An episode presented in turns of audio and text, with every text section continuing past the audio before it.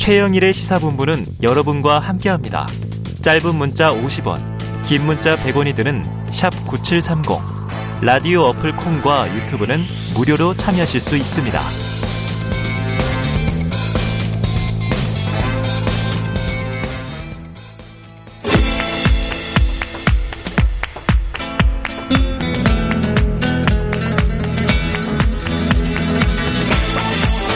네, 정치권의 허심탄회한 속내를 들여다보는 시간이죠. 각설하고 시즌투 형근택 변호사, 장성철 대구 가톨릭대 특임 교수 나오셨습니다. 어서 오십시오. 안녕하세요. 안녕하세요.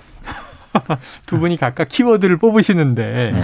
형근택 변호사님, 아유, 뽑아오신 키워드가 이거예요. 대통령은 처음이라. 점점점 그다음에 또 이어지는 말이 있는데. 아니 맞는 말 하신 거 아닙니까? 대통령 네. 다 처음이시죠. 아, 처음이죠, 뭐. 당연히. 자, 이번 생 뭐 이런 얘기 젊은이들 많이 하는데 네. 대통령 처음이다.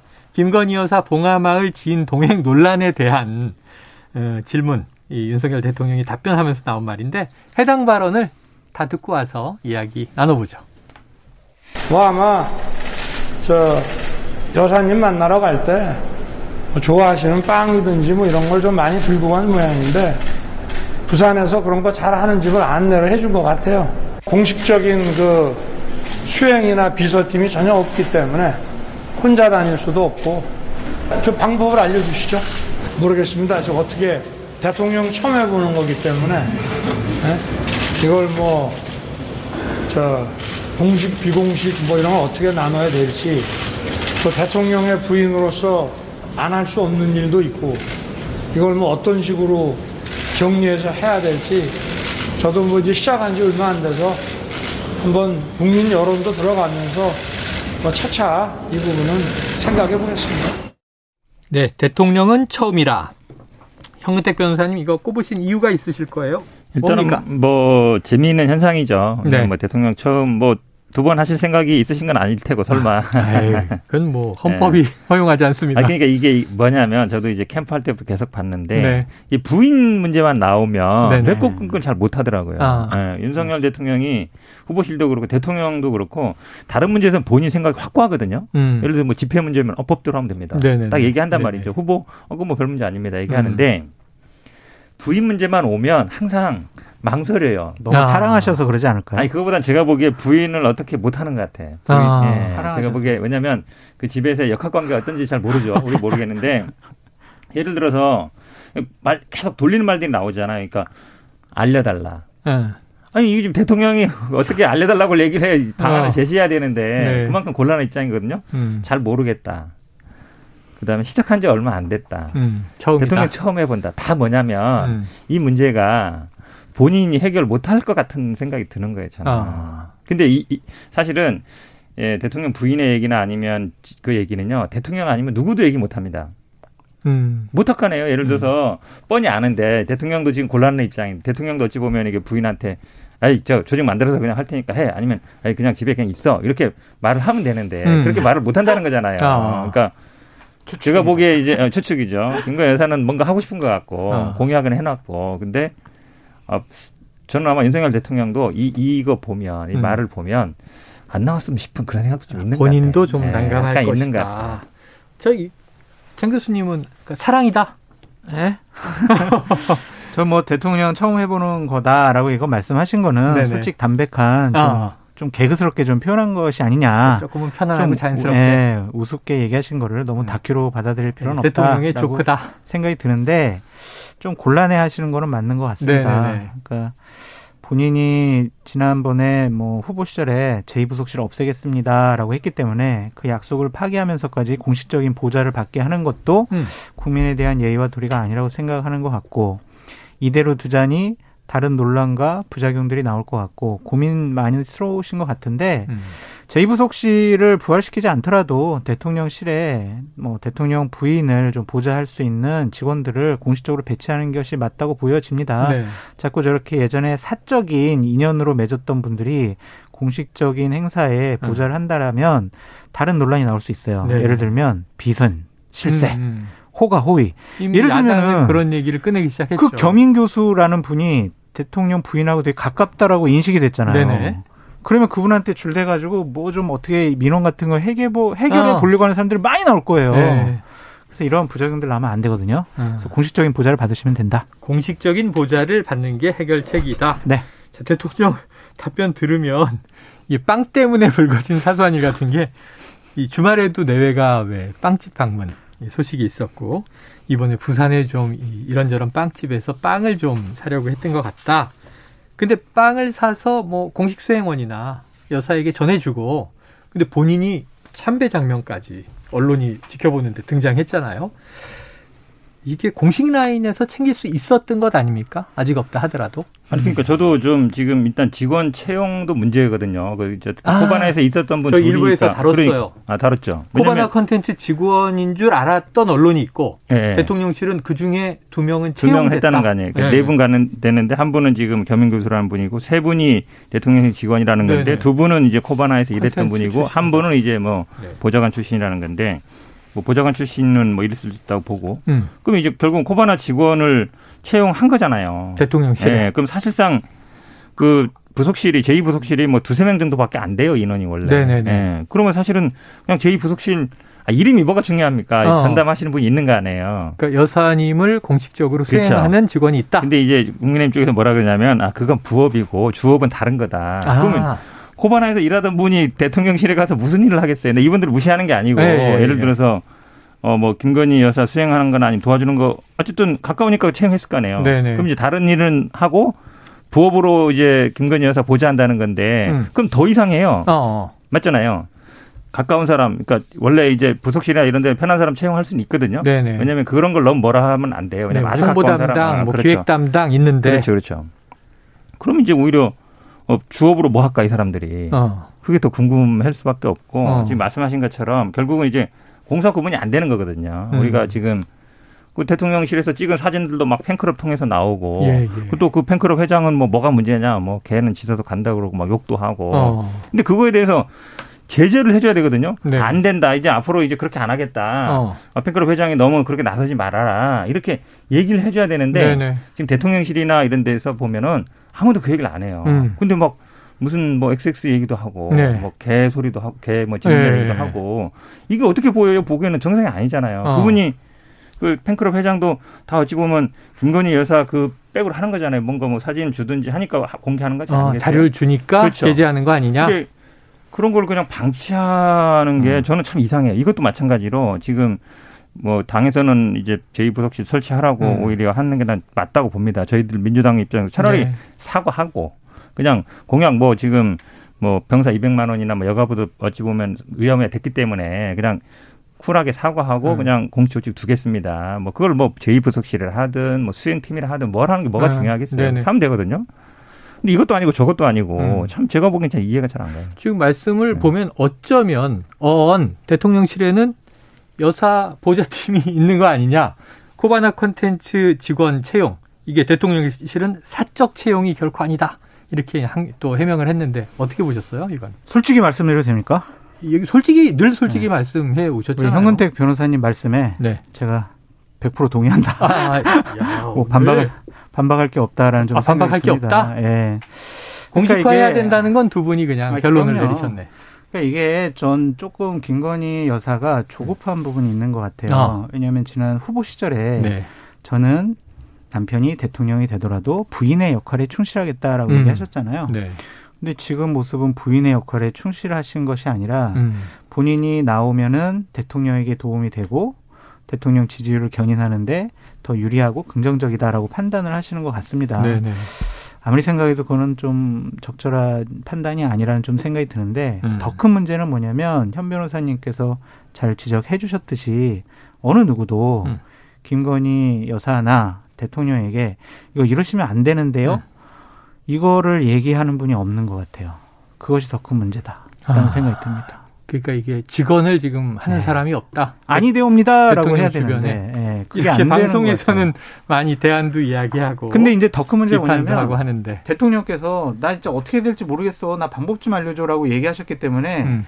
밑에 있는 참모분들은 음. 이제 김건희 여사에 대해서 아무 말도 못해요. 음. 대통령도 어쩔 수 없는 분을 우리가 아. 뭘 어떻게 하겠냐라는 그런 이미지와 사인을 준 거일 수밖에 아이고. 없거든요. 지난 대선 과정 중에서 윤석열 대통령의 가장 큰 아킬레스건은 김건희 여사라는 얘기가 많았었는데 네. 지금 대통령 오 년 동안에도 잘짓 잘못하면 김건희 여사가 좀 대통령을 음. 어렵게 만드는 네. 하나의 중요한 요인이 되지 않을까 걱정스럽습니다. 자, 주말에 뭐 대통령 내외가 영화 보고 팝콘 먹고 뭐 이런 거는 이제 좀 일상 활동이라 치고 안 돼요, 그것도. 아, 그것도 안 돼요? 안 돼요. 그건 일상 활동이 아니고 소통이 아니에요. 아, 예를 들면은 열린 음악회처럼 네네네. 국민들 속에서 같이 호흡하고 어. 같이 음악 듣고 하는 거는 어. 소통, 어. 일상 생활을 할 수 있어요. 음. 그런데 영화 보고 빵집 가는 거 어어. 경호원들이 다 차단했잖아요. 아. 통제했잖아요. 네네. 그건 일상이 아니죠. 그런 특혜와 권위로 보여질 수 아, 있습니다. 예, 그래서 이거를 누가 아이디어를 내가지고 저런 네네. 형식의 이벤트를 했는지 모르겠지만 네. 상당히 좀 부적절하고 안타까운 네. 부분이 많이 있습니다. 아, 이렇게 엄중하게 보시는데 제가 네. 저 저도 사실은 뭐, 죄송합니다. 섣불렀습니다. 백 퍼센트 네. 동의하는데요. 지금 이제 공식이냐 비공식이냐 뭐 공개할 거냐 비공개할 거냐 이렇게 음. 혼동하시는 것 같은데 뭐 공개 비공개야 뭐 언론에 대해서 대항하는 거니까 네네네. 문제 없는데 공식 비공식은요. 저는 대통령은 비공식 일정은 없다고 봐요. 아, 다 그럼요. 공식이다. 네. 그럼요. 음. 왜냐하면 말씀하신 것처럼. 다 같이 움직이거든요. 경호팀도 음. 움직이고 뭐 전파 차단도 하고 다 움직인단 말이에요. 네, 그러면 네, 네. 누군가는 불편을 받고 그게 다 세금 아닙니까? 네, 네. 그러면 공식 일정이에요. 공식이다? 아무리 뭐 빵집을 가고 네, 영화를 네. 보러 가더라도 그래요. 그냥 개인적인 일정이 아니다. 저는 그래서 네. 집 밖에 나오면 다 공식 일정이다. 대통령과 네, 네. 부인은. 저는 아마 임기 동안은 그렇다고 봐야 됩니다. 봉화마을에 간 것도 이게 비공개일 순 있으나 공개는 다 됐고 이미. 비공식일 순 없다. 왜냐하면 아, 이제 대통령실 직원이 수행을 한 순간 아, 세금도 아니 그리고 일반 사람들이 가면은 네. 권양수, 권양수 여사께서 네. 만나 주시겠어요? 아, 그렇죠. 제가 만약에 좀, 좀 찾아뵙고 좀 인사 좀 드리겠습니다. 그럼 만나 주시겠네요. 어, 장 교수님은 유명하니까 혹시 아, 지금 현직 대통령 부인이시니까 네. 권양수 여사가 만난 거죠. 그러면 그래요. 이건 공식 일정이다라고 볼 수밖에 없죠. 알겠습니다. 뭐 이미 취임식 때 이제 김건희 여사는 등장했고. 심지어 바이든 미국 대통령도 만나서 네. 인사 나누고 또 박물관 안내했고 지금 이달 말에 지금 나토에 가는데 네. 같이 간다는 거죠? 그러시겠죠. 나토 정상회의에. 기본적으로 거기서 정상회의를 해야 되니까. 알겠습니다. 자, 더불어민주당 윤호준 전 비상대책위원장이 본인과 김건희 여사가 이른바 줄리 의혹과 관련한 이야기를 나눴다는 내용이 보도된 것에 유감을 표명했습니다. 이게 김 여사 앞에서 윤 전 비대위원장이 활짝 웃는 사진 공개돼서 당시 지지자들 항의가 많았는데 자 해당 대화 내용을 이걸 확인해 준 걸로 봐야 될까요? 이게 유감을 표현한 이유 뭘, 뭘까요? 현 변호사님.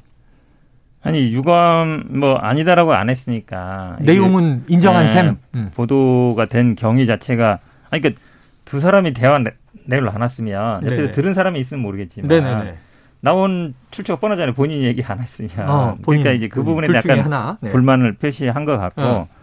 처음 나올 때부터 그랬죠. 이게 대통령실에서 사진 출처가 돼 있어요. 예, 예, 예. 그러다 보니까 이 처음 나왔을 때도 굉장히 당원들한테 이제 많이 아니 그를 이렇게 뭐가 그렇게 좋냐 이게 비판을 많이 받았거든요. 네. 그때 그때도 근데 뭐 그 원래 파평윤 씨 종친이다 이 얘기 나왔었거든요. 네 맞아요, 맞아요. 예, 그러면서 이제 끝난 얘기인데 음. 이게 다시 나오니까. 음. 그게 아니다. 뭐 줄리 얘기했었다 이런 얘기 나오니까 음. 뭐 윤호중 전 비대위원장 입장에서는 안 좋죠 기분이. 음. 그때도 안 좋았는데 다시 재론되는 것 같아서 좀 뭐 제가 보기엔 이, 이 출처는 제가 보기엔 뭐 두 사람 중에 한 사람일 텐데 좀 그런 것 같습니다. 자, 좀 그렇다. 출처가 문제다 이렇게 짚으셨고요. 자, 지금 형근택 변호사 장성철 대구 가톨릭대 특임 교수와 각설하고 시즌 이 함께 하고 있는데.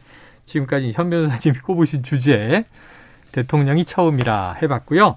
장성철 교수님이 꼽으신 주제는 이재명 이재명의 의원의 미래. 이재명 의원의 미래. 네. 이유는요? 두 가지로 위험해 보여요. 네. 하나는 지금 당 내외에서 어. 이재명 의원이 이번 전당대회에 당대표로 출마하는 것은 부적절하다라는 얘기가 네. 상당히 이제 점점 많이 나오고 있습니다. 어. 그렇다면 본인이 로, 정치적인 로드맵으로 생각해온 전당대회 나가서 당대표 되고 이천이십사 년에 내 사람들 많이 공천시켜서 그 힘을 갖고 이천이십칠 년에 나는 대선에 출마할 거야. 음. 이러한 공식이 깨질 수도 있다라는 음. 좀 생각이 들고요. 또 하나의 위험 요인은 사법 리스크입니다. 지금 어제 같은 경우에 이재명 의원이 에스엔에스상에서 음. 어, 당시 검찰이 작년에 검찰이 음. 대장동 관련해서 수사한 것이 배임, 피의자. 음. 이런 내용이 있었다라는 것에 대해서 상당히 격하게 반응했거든요. 음. 뭐라고 했냐면 정치 보복, 정치 탄압, 사법 살인 기도 중단해라. 어. 이런 식으로 강하게 요구를 하고 네네. 있어요. 본인이 위험을 감지한 것 같다라는 생각이 들고 음. 오늘 어느 한 언론 보도에 의하면 백현동 문제와 관련해서 네네. 또 압수수색하고 조사를 충남시청. 하고 있다라는 얘기가 나오고 있지 않습니까? 네.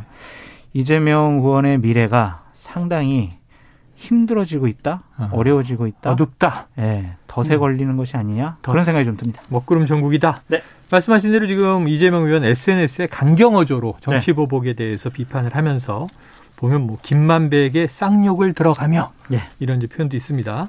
그런데 검찰 출신 조응천 의원은 오늘 아침 라디오에서 피의자를 적시했다고 해서 이게 보복 수사를 단정할 수는 없지 않느냐 네. 이런 또 취재 발언했는데 네. 한번 직접 듣고 이야기 나누겠습니다. 어, 이게 박상혁 의원하고는 조금 다른 게 뭐 지금 피의자로 규정을 한 게 아니고 네. 작년 대선 때 십일월 그때 이제 피의자로 적시를 하고 다른 공범들에 대한 수사가 진행이 됐다는 거잖아요. 그렇죠. 아마 그 수사 기록이 지금 재판 과정에서 어, 제출이 됐고 그게 아마 언론기관을 통해 가지고 이렇게 보도가 된 거 아닌가 저는 예. 그렇게 생각을 합니다. 작년 말이기 때문에 피의자 적시 예, 예. 시점이. 작년 말이기 때문에 작년 말을 두고 그렇게 단정을 제가 한다는 건 동의하기가 조금 그건 무리가 따르고요. 아. 앞으로 이제 어떻게 수사를 하느냐. 뭐 낙선자 낙선한 쪽이라고 해가지고 한쪽에 좀 기울어지게 수사를 한다. 음. 그렇다면은 이건 뭐 정치 보복이다, 탄압이다. 네, 피의자로 적시된 시점은 지난 정부, 그러니까 문재인 정부 때여서 네. 피의자라는 것만으로 이게 정치 보복이다 이렇게 단정하기는 어려운데 앞으로 수사를 봐야 한다 이건데. 자, 조응천 의원이 그럼 이재명 의원과 좀 선을 긋는 것이냐? 뭐 이런 정치적인 해석들도 있어요. 현 변호사님, 현 변호사님 아, 그건 아니에요. 그건 왜냐면 이제 아, 그건 아니다. 예, 그 조응천 의원이 뭐 검사 출신이고 법률가다 보니까 아, 예. 법률. 법적으로는 맞아요. 그냥 법적으로는 어찌 보면 고발을 당하거나 이렇게 되면 이제 피의자가 바로 되는 거예요. 네네네. 저도 뭐 맨날 방송 여러 번 한 고발 네. 많이 당하면 아, 여기도 법적 여러, 여러 건 이제 피의자 되는데, 근데 이제 이 정치적인 의미가 있는 거죠. 네. 이게 이제 언론에 공개되는 거. 음. 네, 왜냐하면 사실은 법적으로 당연히 고발 당하면 피의자가 되는데 음. 지금 이제 박상혁 의원 같은 경우도 어쨌든 참고인인데 언론에 공개가 됐거든요. 아, 그러, 수사 대상이 되면서. 그렇죠, 그렇죠. 지금 이것도 마찬가지죠. 작년에 고발 당했으니까 당연히 뭐 그게. 예, 뭐 피의자 됐을 것이라는 건 대충 다 알고 아, 있는데 이제 적시됐다 이게 네네. 보도에 나오는 거잖아요. 결국은 그동안에 우리가 검찰이 이렇게 보면 항상 이제 뭔가 뭐 분위기를 쫙 언론에 이미 흘려놓고 아. 다 이제 한 다음에 이제 수사를 많이 했단 말이죠. 네네. 그런 전초전을 보는 거거든요. 그러니까 비슷해요. 박상영 의원도 음. 참고인이냐 피의자가 중요한 게 아니라 이제 그게 언론에 미리 이제 조율 중인데 음. 나올 거냐 말 거냐 얘기가 있었는데 이미 공개돼 버렸단 말이죠. 네. 그러면 이제 당연히 뭐 다른 언론에도 추가 취재가 들어가고 그러면 이제 혐의를 거의 기정사실화 해버리거든요. 음. 이 건도 마찬가지예요. 그런 부분을 뭐 말하는 것 같습니다. 근데 조응천 의원의 마지막 말은 좀 음. 동의하기가 어렵다고 네네. 말씀을 드립니다. 낙선한 쪽을 기울어지게 수사하는 것이 정치 보복이다, 탄압이다? 어.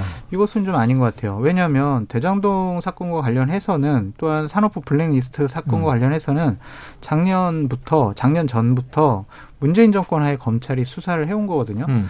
근데 제대로 수사 안 되게 친문재인 정권 검사들이 막았다라는 음. 평가들이 있었고 그것과 관련해서 이제 신정부 들어서서 제대로 검찰이 수사하는 것이다라고 말씀드릴 음. 수밖에 없고요. 불법과 비리와 잘못과 여러 가지 의혹들이 있으면 검찰과 경찰은 수사해야죠. 음. 수사하다가 어? 전임 민주당 대선 후보 이재명 후보랑 관련이 돼 있으니까 수사 안 해야지? 수사 덮자? 이게 맞나요? 음.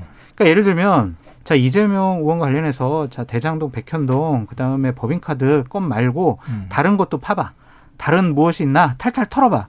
이러면 정치 보복이죠. 음. 근데 이러한 것들은 이미 수사가 진행된 것 제대로 수사해보겠다라는 건데 그것을 정치 보복으로 몰고 가면 안 될 것 같고 형평성 문제를 따지려면 네. 저는 이 부분에는 동의를 해요. 어. 윤석열 대통령의 장모 그리고 대통령 부인에 대한 음. 여러 가지 수사들 네. 제대로 진행돼야 된다고 생각이 듭니다. 아. 공정과 정의고, 정의롭게 이중잣대를 갖지 않고 네네. 우리 편, 우리 진영, 우리 사람과 관련된 문제도 철저하게 수사를 해야 된다. 네. 그것이 바로 정권 교체를 워낙 원했고 네. 문재인 정권을 심판했던 국민의 뜻에 네. 부합하는 행위다라고 네. 공정과 말씀드려요. 상식이다. 그래서 네. 이제 봐주지 않았으면 좋겠어요. 우리 편이라고. 아. 그냥 추상같이 검찰, 경찰 할 일 했으면 좋겠다라는 생각이 듭니다. 네. 원론적으로는 이제 그렇게 말씀드릴 수 있는데 음. 지금 이제 돌아가는 상황 보면 그게 아니죠. 네. 지금 다 아니, 말씀처럼 예를 들어서 뭐 주가 조작이나 학력 조작은 뭐 제가 보기 수사 자체도 안 해놓은 것 같고 해야죠. 지금 뭐 논문 문제도 마찬가지잖아요. 뭐 네. 대학에서 뭐 하는지 모르겠어요. 어쨌든 음. 몇 년째 끌고 있잖아요. 그러니까 그렇게 되는 거거든요. 결국 눈치 보는 음. 거거든요. 그런데 음. 어쨌든 민주당 쪽 이분들은 부담이 없으니까 네. 검찰이라든지 검찰에서 어떻게든 건수하해서 이제 예? 실적 쌓아야 되는 거니까 이제 그렇게 생각되는, 흘러가는 거거든요. 음. 그, 그런 시그널을 계속 주고 있죠. 네네. 왜냐하면 경찰도 결국은 지금 행안부라든지 통해서 어 뭔가 좀 뭐 계속 뭐 경찰 차기 경찰청장에 대해서도 어. 면접도 보고 경찰도 네네네. 설치한다. 뭔가 얘기 주는 거거든요. 그러면 당연히 그 밑에 있는 일선 경찰들도 눈치를 봐요. 아, 음. 이 저래야 내가 따라가야 승진도 하고 잘 되겠구나. 네. 어느 쪽으로 가야 되지? 그게 보는 거거든요. 그러니까 그런 거 말씀드리는 거예요. 예, 자. 양쪽 다 추상같이 공정하게 해야 한다. 장 교수님 네. 말씀에. 근데 좀 기울어져 있지 않느냐. 저쪽은 안 하고 이쪽만 많이 하지 않느냐. 지금 이재명 의원 관련해서는 경찰이 하는 수사도 있고 검찰이 하는 수사도 있는데 최근에는 지금 백여 곳 법인카드 네. 관련 네. 백여 곳 압수수색을 한 게 좀 과잉, 무리 아니냐 이런 또 반론도 있고요. 어렵습니다. 자, 어렵습니다. 네. 자, 반면 이 산업부 블랙리스트 의혹 관련해서 우상호 비대위원장 비롯한 민주당의 반발. 이거 전임 청와대를 겨냥한 거 아니냐?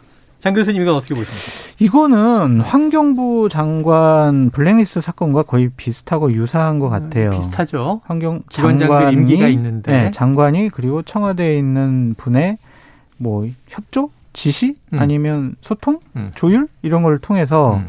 본인들이 원하는 사람을 채용하고 본인들이 원치 않은 사람들을 내쫓으려고 했다라는 음. 것이 지금 검찰의 수사 아니겠습니까? 네. 구조가 좀 비슷해가지고 어. 백윤구 전 장관이 구속영장이 이제 처리가 되지 않았지만 음. 결국에는 그 거기에도 보면 이렇게 돼 있잖아요. 어느 정도 범죄 혐의가 소명이 됐다. 다툼의 여지는 있지만. 네. 그렇기 때문에 처벌을 피하기는 어렵지 않을까라는 아. 좀 생각이 들고요. 우상호 위원장 같은 경우에는 무조건 이건 정치보복 프레임으로 몰고 음. 가야죠. 그래서 결국에는 이것이 불똥이 튈 것 같아요. 아. 민주당 전당대회에. 네네네네. 그래서 아니 지금 윤석열 정권이 우리 민주당을 지금 죽이려고 한다. 네. 정치보복을 통해서 감옥 보내려고 한다. 아. 우리가 지금 싸울 때냐. 네네네. 갈등을 불러일으키면 안 된다라고 해가지고 당내 갈등이 좀 잦아들고 아. 좀 윤석열 정권에 대한 대항 한 거를 더 하자. 어, 결속의 불씨가 되지 않느냐. 네, 그렇게 좀 모일 것 같고 어찌 보면은 이재명 의원의 당대표 출마에 어. 힘을 실어주는 행위가 될 것 같다. 어. 왜냐면 핍박받고 사정받고 나 대장동 백현동 나 지금 수사받고 있어. 나 좀 지켜줘. 이런 거에 대해서 뭐라고 민주당 내에서는 반발을 못할 것 같아요. 자, 저 지금 정치 소설로 이, 이, 딱 이어졌어요. 그것까지 또 연결하는 건 아닌 네. 것 같고. 아, 사실은 이게 제가 평론을 어. 처음 해봐가지고 네. 죄송합니다. 왜 평론계 초심자처럼 거짓말 하루도 몇 번씩 하시는데 네. 사실은 이게 뭐지만 법을 잣대로 보면은 앞에 뭐 지금 환경부 장관 얘기도 했지만. 네. 뭐 범, 판사들이 법률가들이 보면 아니 임기가 보장된 사람을 왜 나가라 그래 그러잖아요. 네네네. 근데 현실에 벌어지고 있어요. 네. 전현무 국립권익위원장, 방, 한상혁 방통위원장 음. 나가라고 하고 있잖아요. 권상동 네네. 오늘도 그 얘기했거든요. 네. 이것도 직권남용이에요. 어. 나가 아니 임기 보장돼 있잖아요. 네. 내년 유월 칠월까지. 네. 근데 사실은 실제 정치에서는 안 그렇거든요. 어. 그럼 이 지금 이 나가라고 지금 전화하는 사람. 음. 그다음에 지금 나가라고 공개 회의하는 사람 네. 다 수사할 거예요. 어. 근데 원내대표가 해도 어. 직권남용이 걸릴 수가 있어요? 아니. 원내대표 사실은 이게 주제에서? 정치이기 때문에 지금 말씀 잘 하셨는데 어. 그러니까 원래는 그 형식적인 권한에 안 들어와요. 에이, 맞잖아요. 직권자가 아니라든지 뭐 장관인데 이런 사람들은 음. 권한이 있으니까. 인사권자고. 인사, 그 인사권이 있기 때문에 그렇죠. 그 사람이 얘기하는 건 직권남용이 되고. 네네네. 인사권이 없는 사람이 얘기하는 거 직권남용 안 된다는 게 지금 네, 법원의 네, 태도인데 네, 그 자체가 모순이죠. 어. 그러니까 그러니까 지금 권선동 의원이 얘기하는 건 어찌 보면 그 기준으로 보면 직권남용 안 될 수 있는데 어. 그거 얼마나 형식적인 논리예요. 왜냐하면 여당 원내대표가 얘기하면 네. 당연히 장관 얘기하는 것보다 더 세겠어요? 약하겠어요? 더 세죠. 네. 그러니까 어찌 보면 그 형식 논리에 빠지면 안 된다. 그러니까 저는 이 지금 산업부도 마찬가지라고 보는데 예를 들어서 뭐 여당 의원이 그 당시에 이제 민주당 의원이 물러나세요 이랬으면 이제 직권남용 안 되고 음. 장관이 했으면 직권남용 되고 음. 그거보다 더 중요한 문제는 이거란 거죠. 임기가 보장됐다고는 하지만 정무직이고 이런데 이런 사람 나가라고 하는 걸 직권남용으로 처벌해야 되느냐. 네. 저는 그 근본적인 의문이 있어요. 그래서 음. 어제 어제 이제 여기 이상동 교수 이현주 전 의원이 자, 이제 정무직은 그 범위를 정해서 대통령과 같이 가는 사람들이니까 그렇죠. 임기를 좀 맞췄으면 좋겠다. 맞아요. 항상 이 엇박자 때문에 매번 벌어지는 일 아니냐 그랬는데 네. 어제 그 이상돈 이 교수가 재밌는 얘기를 했어요. 백운규 수사는 피바람의 전초전이다. 어, 맞습니까? 그렇게 봐요. 그렇게 왜냐하면 그, 이게 지금 그렇게 보시네요. 김은경 장관은 이제 어쨌든 이제 그때도 구, 구속 안 됐었잖아요. 음. 불구속으로 됐다가 이제 한 건데 이것도 굳이 제가 보기에 충분히 예상되는 거예요. 왜냐하면 음. 앞에서도 구속이 안 됐었고 이거 한 삼 년 지난 사건이기 네. 때문에 이미 뭐 법률적인 다툼은 다 쓸 수 있지만 음. 근데 어쨌든 뭐 이미 다 저. 시간도 오래됐고 증거 뭐 인멸할 게 뭐 있겠어요. 이미 장관도 아니고. 현직 장관이면 또 몰라요. 어. 부활시켜가지고 없애버려 할 수 있는데 이미 물러난 지 오래됐잖아요. 그러니까 본인의 영역이 없단 말이에요. 음. 그렇게 본다 그러면 영장 청구 자체가 네. 윗선을 향하기 위한 거죠. 아. 일단은 우리나라는 기본적으로 수사 관행이 일단 집어넣고 음. 그다음에 이제 뭔가를 해서 안 나오면 다른 걸로 해, 해서 압박해서 불어라. 이렇게 가는 게 이제 수사 아. 관행인데 네. 이제 그러고 있는 거죠. 예. 제가 보기에 또 청구할 수도 있어요. 음. 왜냐면 어떻게든 집어넣어야 되니까. 음. 근데 그거 자체가 제가 보기에 목적이 있는 거죠. 네. 지켜보도록 하죠. 두 번째 영장을 청구할지, 뭐 불구속 상태에서 기소를 할지. 네. 자, 그런데 아까 네. 장 교수님, 어, 미래 정치 전문가, 미래를 네. 보는 아까 이제 이 팔월 민주당 전당대회 그림, 네. 윤석열 정부에 대항하기 위해서 똘똘 뭉칠 것이다. 단합. 자, 그런데 그런데 지금 문재인 전 대통령을 포토라인에 세우려고 한다. 아유. 보복사다 이런 얘기가 민주당 내에서 나오고. 지금 이재명 의원도 이거 정치 보복 살인 아니냐 하는 또 이제 항, 항의를 하고 그럼 이제 이게 좀 결속이 되잖아요. 네. 주적이 결정되잖아요. 그런데 사실은 아직도 이게 우상호 위원장 수박 금지령 내렸더니 제게 문자로 수박 백 통이 배달됐습니다. 이게 문자 폭탄 얘기를 하는 거죠. 네. 우상호 비대위의 미래도 좀 점을 쳐주십시오. 미래는 특별히 뭐 없어요. 그냥 네? 없어요? 네, 그냥 현상 유지다. 아, 현상입니다. 네, 룰 바꾸기도 상당히 없다? 어려울 것 같고요. 네. 현재 갈등이 증폭되지 않도록 위기 관리를 잘해서 음. 전당대회가 원만하게 이루어지도록 하는 것이 우상호 비대위의 근본 뭐 설립 아니면은 존재 이유다라고 말씀드릴 네. 수밖에 없고요. 뭐를 특별히 혁신할 수 있거나 음. 뭐 쇄신 개혁한다라는 것은 좀 불가능해 보입니다. 그래서 네. 우상호 비대위의 미래는 그냥 현상 유지. 현상 유지다. 본전만 해도 다행이다. 본전만 해도 다행이다. 네. 자, 현 변호사님 어떻게 보세요? 아니 그래서 걱정이죠 저는.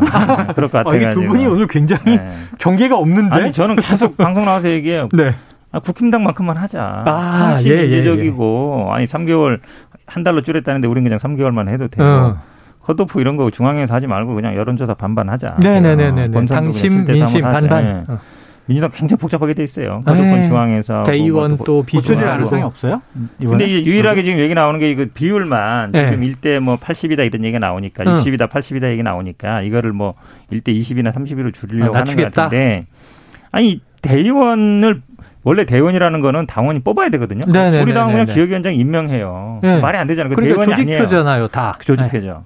근데 뭐 일 대 육십, 팔십 되면 말이 안 되잖아요. 네. 일 인 일 표. 네네. 일 인 일 표는 민주주의 상식이거든요. 어. 그게 안 되는데 이게, 이게 핑계를 뭐 영남 지역에 뭐 당원이 없고 막 이러는데 네. 그거 보정한다 그러는데 그거는 이제 아주 예전에 평민당일 때는 예, 모르겠어요. 예. 근데 그 이후에 막 열린우리당 할 때 이미 음. 다 했었거든요. 직선제로. 음. 중앙위원회도 직선제로 했었던 네. 거란데 결국은 저는 이제 현상 유지, 기득권, 알겠습니다. 뭐 개파 영향력을 그냥 유지하고 싶다 이 얘기로밖에 안 들려요. 답답한 상황입니다. 오늘 두 분이 너무 분위기가 훈훈한데. 자, 그런데 어쨌든 민주당 전당대회 룰만 조금 합리적으로 네. 바뀌어도 네. 우상호 비대위의 혁신 중에 하나다 이런 평가가 나왔습니다. 자, 오늘 각설하고 시즌이 형근택 변호사, 장성철 대구 가톨릭대 특임 교수와 함께했습니다. 두 분 수고하셨습니다. 감사합니다. 감사합니다.